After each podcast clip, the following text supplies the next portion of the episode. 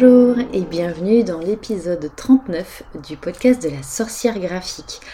Waouh, on est déjà à 39 épisodes, ça passe super vite. Euh, du coup, voilà. J'ai envie de vous faire un petit épisode aujourd'hui euh, sur le fait de euh, bien se préparer avant de se lancer dans l'entrepreneuriat, avant de devenir freelance, avant de devenir indépendant parce qu'en fait, euh, bah déjà, il est nécessaire de bien se préparer et c'est un peu euh, un épisode de ce que j'aurais aimé savoir moi avant vraiment de, de démarrer, de me lancer dans l'entrepreneuriat, de lancer mon entreprise. Du coup, j'avais envie de te parler un petit peu de ça parce que, ben, en ce moment, devenir freelance, devenir entrepreneur, c'est un peu euh, euh, entre guillemets tendance. On voit plein de choses sur les réseaux euh, où ça a l'air vraiment super, mais mais il faut pas oublier qu'il y a aussi, comme partout, des, côtés moins super. Hein. Il y a des, des, moins bons côtés dans l'entrepreneuriat aussi. Mais mais c'est vrai que du coup, la possibilité de travailler de chez soi, d'être maître de son emploi du temps, bah ça fait rêver. Mais euh, comme je le disais, c'est pas pour autant que tout est simple. Il y a vraiment des, spécificités à l'entrepreneuriat qu'il est euh, du coup bon de connaître parce que du coup il y a vraiment pas mal de choses à savoir ou, d'erreurs à éviter en tout cas avant de se lancer. Euh, ça évitera des déconvenus. Donc, donc voilà. Si tu écoutes assidûment mes podcasts ou si tu es tombé sur cet épisode récemment, aujourd'hui je vais donner des informations qui, où tu vas peut-être retrouver quelques similitudes par rapport à l'épisode 12 où je parlais des 9 erreurs de l'entrepreneur qui se lance.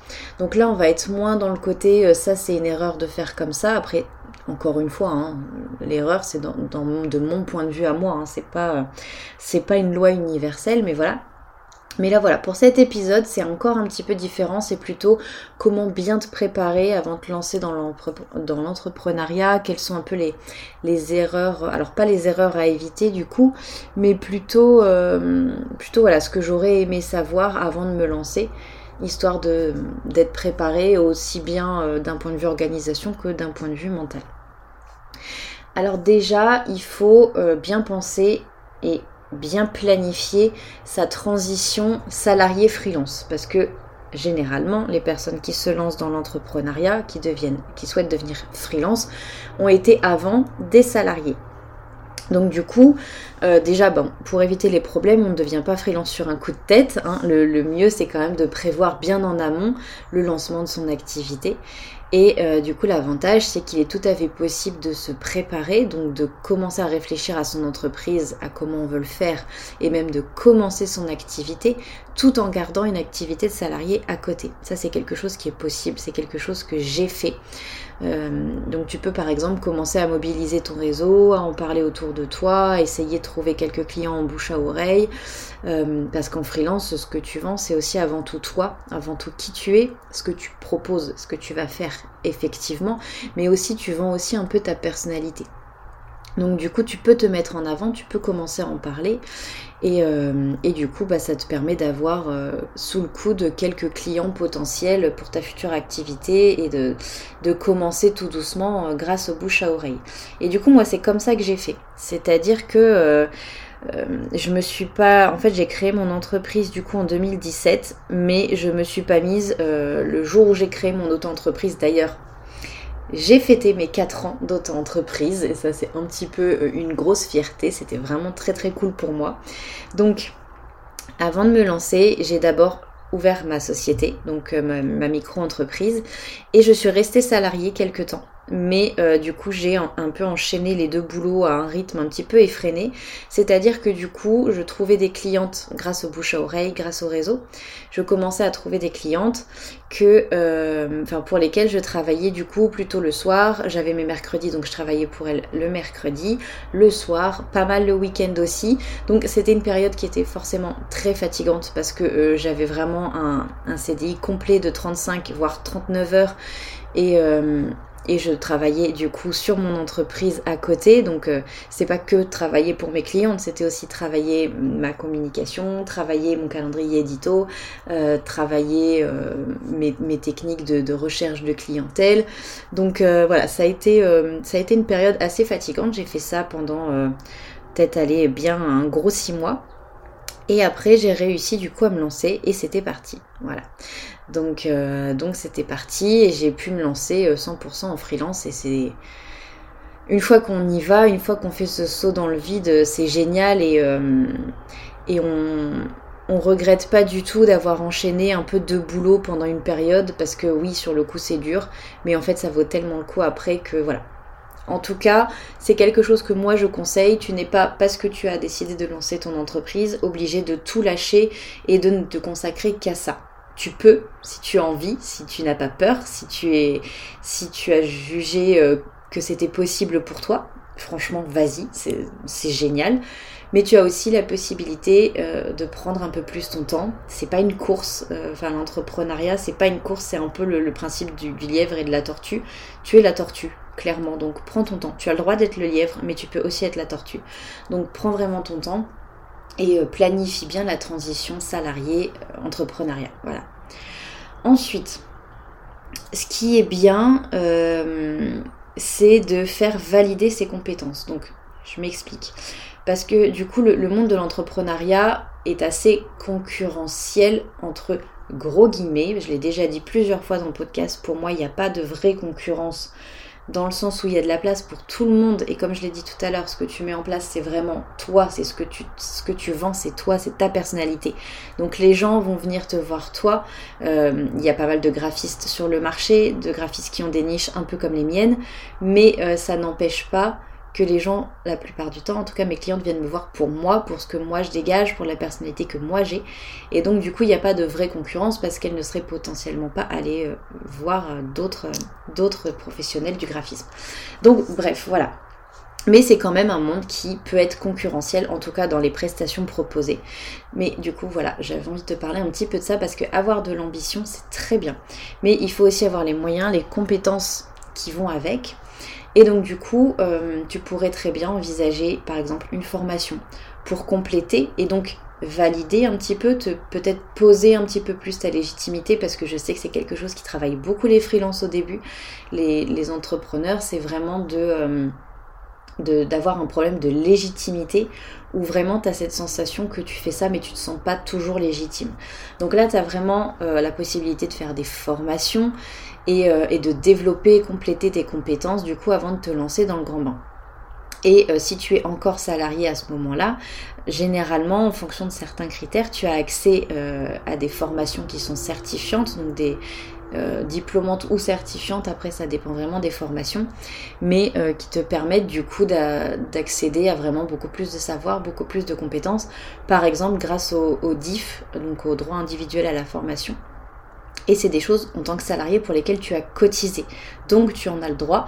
Donc vraiment, je t'invite à en profiter. Parce que pour le coup, ça peut pas faire de mal. Tu peux apprendre plein de choses. Il y a vraiment énormément de formations maintenant qui peuvent être euh, comprises dans, ce type de, droit à la formation. Donc vraiment, renseigne-toi, essaye de voir si ça peut coller avec, euh, avec ce que tu veux faire, avec ta demande, avec tes compétences, etc. Ensuite, avant de se lancer, et c'est quelque chose que je n'ai pas fait au début, euh, pardon, c'est de bien identifier sa cible. Clairement, avant de se lancer, réfléchis avec qui tu veux travailler. Quelle est la clientèle idéale que tu veux avoir? À qui vas-tu te vendre? Quel est ton client idéal? C'est ce qu'on appelle le persona, c'est quelque chose avec le c'est quelque chose dont je parle beaucoup en accompagnement avec mes clientes qui, veulent se lancer dans l'entrepreneuriat. Euh, et, c'est un module complet en fait dans, l'accompagnement que je propose en, coaching one-to-one parce que vraiment euh, c'est très très très important de savoir à qui tu t'adresses. Tu peux pas en fait euh, t'adresser à tout le monde et toucher au cœur tout le monde. Et donc du coup, tout le monde n'est pas une cliente, euh, enfin un, client ou une clientèle idéale, surtout dans le monde de l'entrepreneuriat. À la limite, si tu vends euh, des savons ou, des trucs comme ça, des, des, produits artisanaux de savon, tu peux très bien effectivement du coup avoir une clientèle très très très très large puisque euh, tout le monde a besoin de se laver. Mais après, tu as toujours possibilité quand même de, de, faire une espèce d'entonnoir quand même avec ta cible, puisque les personnes qui vont acheter un savon artisanal, ça va déjà être des personnes qui ont euh, peut-être une conscience écologique, qui ne font pas leurs courses de cosmétiques dans les supermarchés. Ça va être aussi des gens qui euh, ont envie de participer et de favoriser l'artisanat, donc de l'encourager, etc. Donc bon, bref, tu as quand même possibilité d'avoir une niche, donc d'avoir une, clientèle cible quand même, même dans ce type de produit. bref, je, je digresse un peu. Donc du coup, le persona, c'est quelque chose qui est très important à définir. C'est vraiment ton client ou ta cliente idéale. Et en fait, en définissant ton persona euh, le plus précisément possible, c'est comme ça que tu vas vraiment savoir comment t'adresser à, tes clients. Parce que du coup, plus tu connais bien ta clientèle, plus c'est facile de lui parler, de savoir comment t'adresser à elle, de savoir ce qui va le toucher ou la toucher. Et donc, quelqu'un qui est touché dans ses sentiments, dans ses ressentis, c'est quelqu'un qui aura envie d'aller vers toi et donc d'acheter tes prestations ou tes produits. Donc c'est plus facile pour cibler vraiment aussi les besoins de ta clientèle euh, et, du coup d'adapter ton offre le plus possible, de la rendre attractive, etc. Donc vraiment, euh, pour bien préparer ton lancement, il faut bien identifier ta cible. Ensuite, il faut réfléchir à ton organisation. Vraiment travailler ton organisation. Parce que euh, généralement, et ça c'est quelque chose que j'avais un petit peu vécu,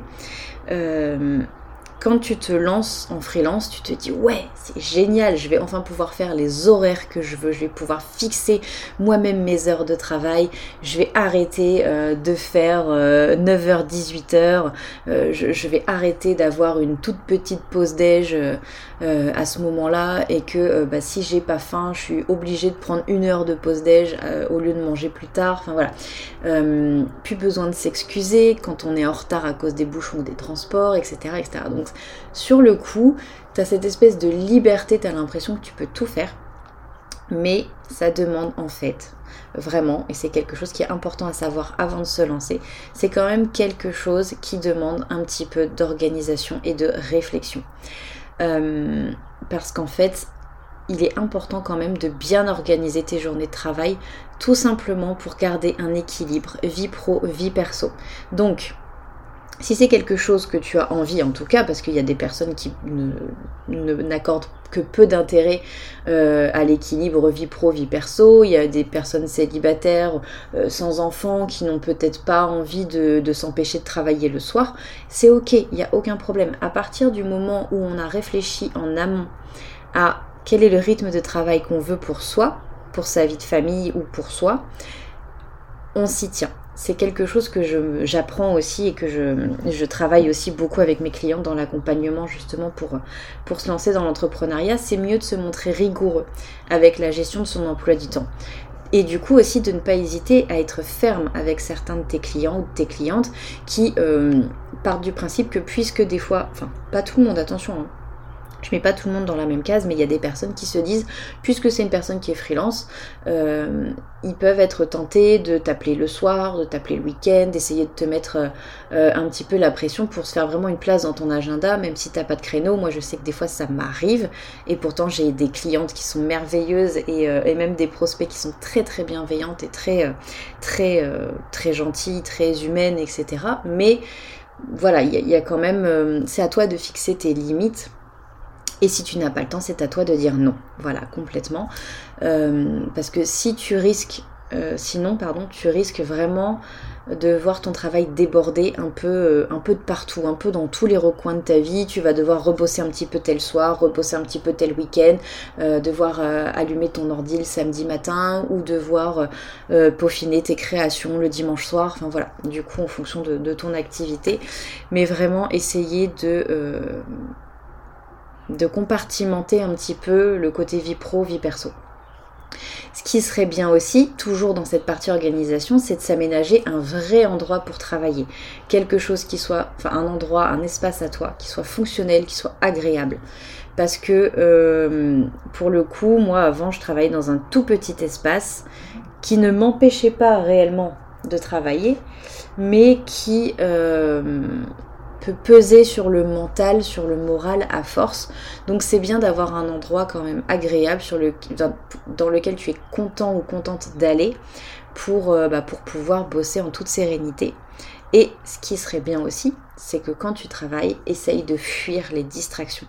Parce que euh, même si tu as la possibilité de faire une pause toutes les 10 minutes, tu peux facilement aller aux toilettes quand tu veux, euh, tu peux euh, t'arrêter de travailler une demi-heure pour aller regarder une série, ensuite t'y remettre, etc. Oui, mais si tu as trop de distractions, si tu regardes, trop sur ton téléphone, si tu es trop sur les réseaux sociaux, tu vas t'éparpiller et euh, tu vas peut-être avoir un manque de concentration et euh, peut-être aussi constater une perte de temps, euh, procrastiner beaucoup. Et du coup bah, le, souci, enfin le risque c'est de le regretter plus tard dans quelques, quelques jours après, hein, des fois même quelques heures, parce que tu es obligé de rattraper le boulot le dimanche, la nuit, le soir, enfin voilà, du coup c'est pas cool. Donc après vraiment, encore une fois, si tu as envie de travailler le soir, si c'est ton pic de créativité euh, à 2h du matin, pourquoi pas? Après c'est à toi de fixer ton rythme, mais de t'y tenir et de ne pas déborder euh, sur le ailleurs, enfin en dehors du rythme que tu t'es fixé. Donc vraiment voilà, essayer d'avoir un espace de travail agréable et de garder tes horaires en tout cas euh, vraiment le plus fixe, le plus ferme possible. En parlant de fermeté, tes tarifs. Alors, il est très important de fixer tes tarifs avec fermeté. Au début, c'est quelque chose qui peut demander vraiment pas mal de temps. C'est une question qu'on aborde assez longuement avec mes clientes dans l'accompagnement parce que euh, elles ont besoin de réflexion. On a besoin de savoir le temps qu'elles passent, s'il y a des matières premières, combien ça leur coûte, comment fixer les prix, quand même penser au marché aussi, donc étudier un peu les, prix qui se font, etc. C'est quelque chose qui est vraiment essentiel. C'est un travail qui est absolument euh, indispensable à faire en amont parce que euh, tu ne vas pas pouvoir te permettre de perdre du temps là-dessus une fois que tu seras dans l'urgence, une fois que tu seras déjà lancé, une fois que tu auras déjà tes premières demandes de clients. Parce que euh, du coup, faire des devis ou fixer des prix pour des produits, ça peut vraiment être quelque chose de vraiment très complexe, très fastidieux. Alors le mieux, c'est vraiment de t'y préparer dès le début. Selon ton activité, tu peux très bien lister tes prestations, fixer tes prix euh, en fonction des différents critères que tu as envie, de tes calculs, etc. Si tu ne sais pas vraiment comment faire, tu peux... Euh, alors, soit faire l'accompagnement avec moi, bien entendu, mais euh, sinon tu as énormément aussi de, ressources sur Internet pour essayer de, trouver des, des, moyennes de tarification de freelance pour telle ou telle activité. Enfin vraiment, je pense qu'il y a moyen de trouver pas mal de ressources sur le net. Après, toujours des ressources à vérifier, à comparer et euh, faire aussi quelque chose qui est aligné avec toi. C'est-à-dire que si tu vois un tarif qui pour toi est trop bas, euh, même si c'est un tarif que tout le monde fait, si pour toi c'est trop bas, que tu vas être perdante, que tu vas être frustrée de faire ce tarif-là, fais un tarif plus haut. Enfin vraiment, il faut que ce soit un tarif qui soit OK pour toi. Euh, tu peux aussi fixer des tarifs à l'heure, donc te fixer vraiment un taux horaire et évaluer prestation par prestation le temps que tu y passes pour finalement arriver à, calculer ton tarif et à avoir un tarif de fixe. Parce qu'une fois que tu l'auras fixé, il ne faut, il ne faut jamais te brader. Jamais mais. C'est-à-dire que même si tu es au tout début de ton activité, tu n'acceptes pas des missions payées au lance-pierre, tu ne euh, te permets pas, et ça c'est quelque chose qui est vraiment important parce que je l'ai vécu au début et que c'est dur euh, quand tu n'es pas assez ferme là-dessus, le coût de ta prestation ne définit pas la valeur de ce que tu y mets. Donc vraiment, euh, aie conscience aussi un petit peu de ce que tu apportes aux autres ne te brade pas pour absolument avoir des clients. N'accepte pas de mission payée au lance-pierre euh, sous couvert de euh, bah c'est pas grave, je veux me faire connaître à tout prix, donc euh, ben je vais faire un tout petit tarif pour commencer, puis la personne parlera de moi et m'amènera des clients. Jamais, parce que déjà à partir du moment où tu vas faire un petit tarif à quelqu'un, les personnes à qui il va en parler vont vouloir des tout petits tarifs. Donc tu vas devoir leur faire des petits tarifs qui vont eux aussi euh, parler de toi aux autres, mais avec ces petits tarifs-là, etc., etc. Et donc en gros, tu es enchaîné après dans des tarifs qui sont bradés. Et ton travail, ton temps mérite vraiment un tarif que tu te seras fixé avec lequel tu es d'accord. Petite... Euh, parenthèse sur ça parce que euh, ce qui peut être très fréquent aussi dans le monde de l'entrepreneuriat, c'est qu'au fur et à mesure des années, au fur et à mesure des compétences que tu que tu arrives à acquérir au fur et à mesure de l'expérience qui s'accumule euh, de ton travail, tu peux augmenter tes tarifs. Alors tu n'augmentes pas tes tarifs de 300 euh, euros tous les mois, mais tu peux augmenter tes tarifs, soit ton taux horaire, soit les tarifs de tes prestations.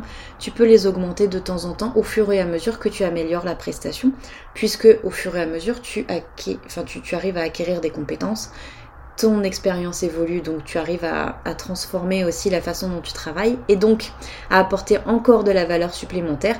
Et donc cette valeur supplémentaire se paye. Tu peux augmenter tes tarifs régulièrement. Attention, hein, pas tous les six mois, mais en fonction des années. Après, c'est toi qui juges aussi un petit peu du rythme. Mais quand tu sens que c'est le moment, tu peux augmenter un petit peu tes tarifs en fonction de ce que tu souhaites. Ensuite, euh, une question un petit peu moins rigolote, mais que tu es obligé euh, de, travailler un petit peu, c'est euh, le fait de connaître tes obligations légales et comptables. Je m'explique. Selon la forme juridique que tu as choisie, euh, tu as diverses obligations. Alors là, ça va vraiment dépendre parce que euh, ça dépend si tu t'es déclaré en société, en micro-entreprise. Donc je vais pas trop rentrer dans le détail pour ça.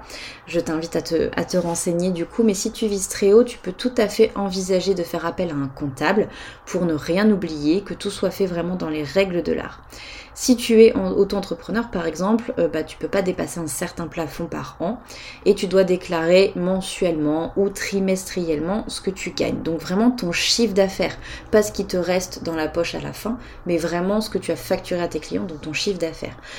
Du coup, je t'invite vraiment à bien te renseigner et, vraiment poser les questions dont tu as besoin, essayer de trouver les personnes qui peuvent te répondre avec soin sur la forme que tu veux donner à ton projet. Donc, quel est le type de société, bien choisir son statut, etc.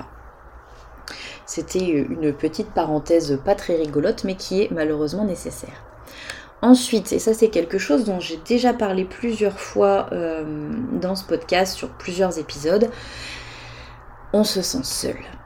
Euh, clairement, quand on bosse seul chez toi, enfin seul chez soi, pardon, la solitude peut être vraiment très présente dans l'entrepreneuriat.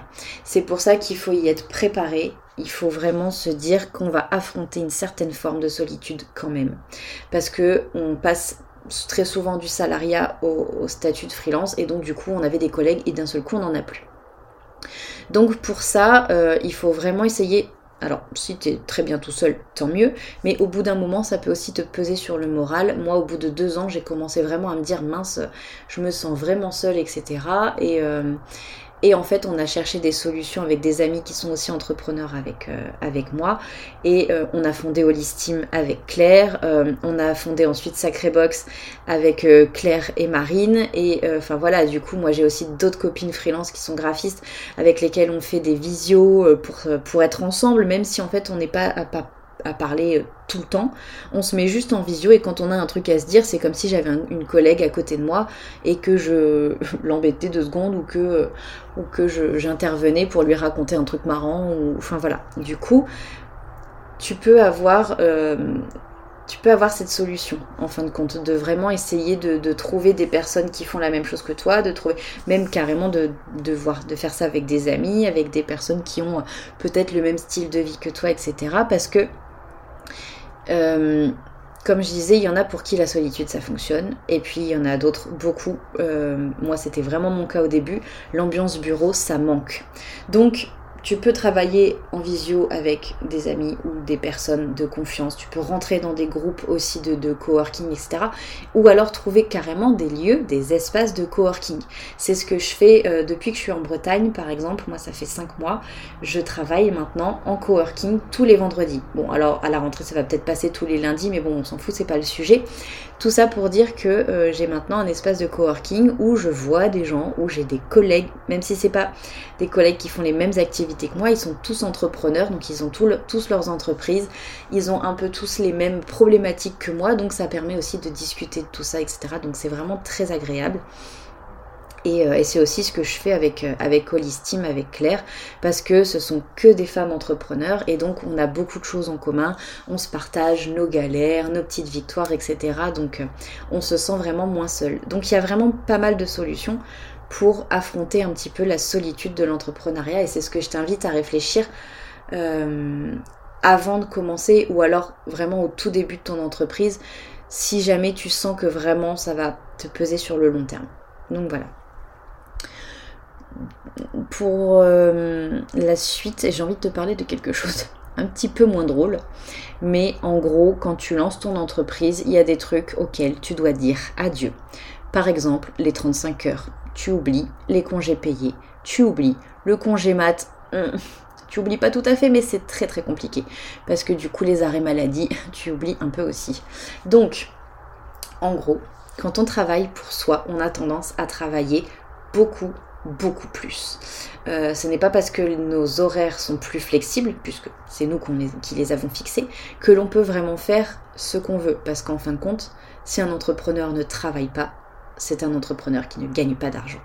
Donc en fin de compte, euh, déjà il n'y a pas de congé payé pour nous les freelances, ça c'est une évidence. Mais, euh, mais en plus comme c'est notre entreprise, comme c'est un peu notre bébé, on a vraiment tendance à ne jamais lâcher l'affaire. C'est-à-dire que moi vraiment j'ai dû me forcer à faire un gros équilibre vie pro, vie perso, parce que sinon même le soir, je pensais à mon entreprise, le week-end, je pensais à mon entreprise. J'ai un petit carnet avec lequel je me baladais partout, où je notais mes idées pour le lundi matin, etc. Donc vraiment, il faut savoir faire des coupures, comme je disais tout à l'heure, vraiment se fixer des horaires, mais du coup, essayer de ne pas trop travailler. Parce que une semaine de 50 heures, en vrai, euh, c'est quelque chose qui est très très très fréquent chez les, les freelances, les entrepreneurs. Sauf que quand ça fait deux ans que tu fais 50 heures par semaine, au bout d'un moment, ton corps il lâche.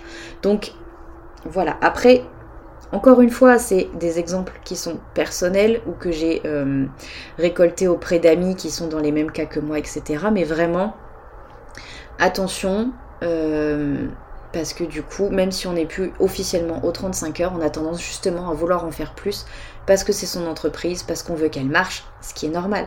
Mais euh, enfin voilà, du coup, euh, c'est aussi pour ça que les congés payés euh, n'existent pas pour un freelance parce que bah, nous, si on prend deux semaines de vacances, il n'y a personne qui va venir nous payer parce qu'en en fait on ne travaille pas pendant ces deux semaines.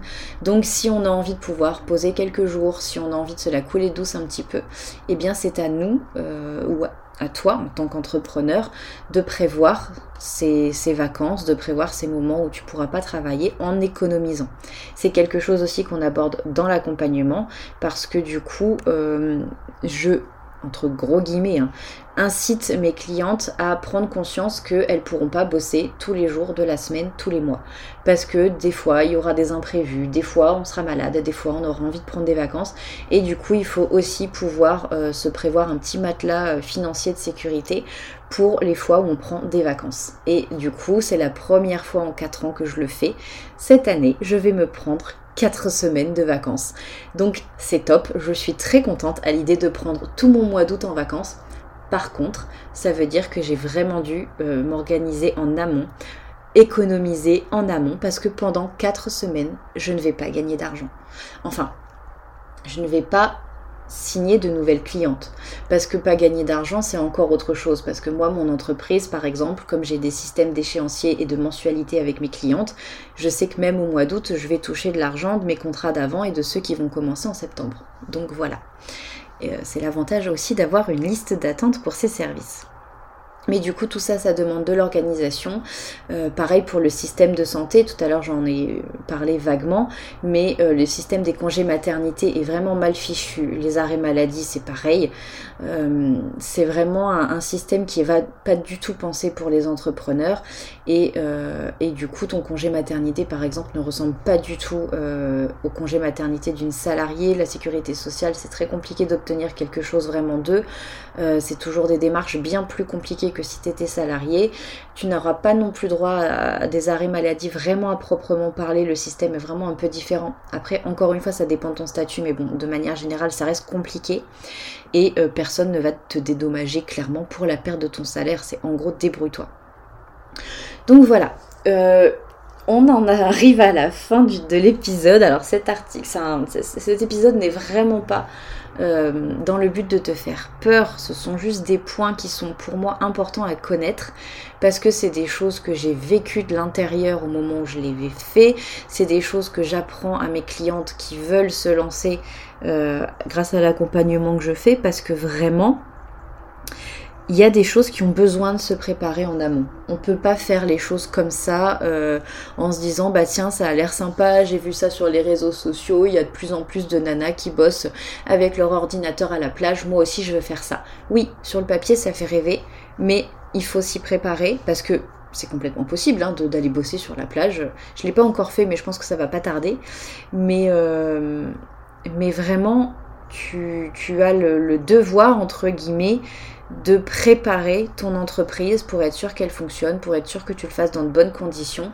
Il y a des choses auxquelles il faut réfléchir avant de te lancer ou alors vraiment pendant que tu te lances. Donc voilà, si tu as des questions, du coup, tu n'hésites pas à me contacter. Euh, je vais mettre mes réseaux euh, dans la description de l'épisode de podcast.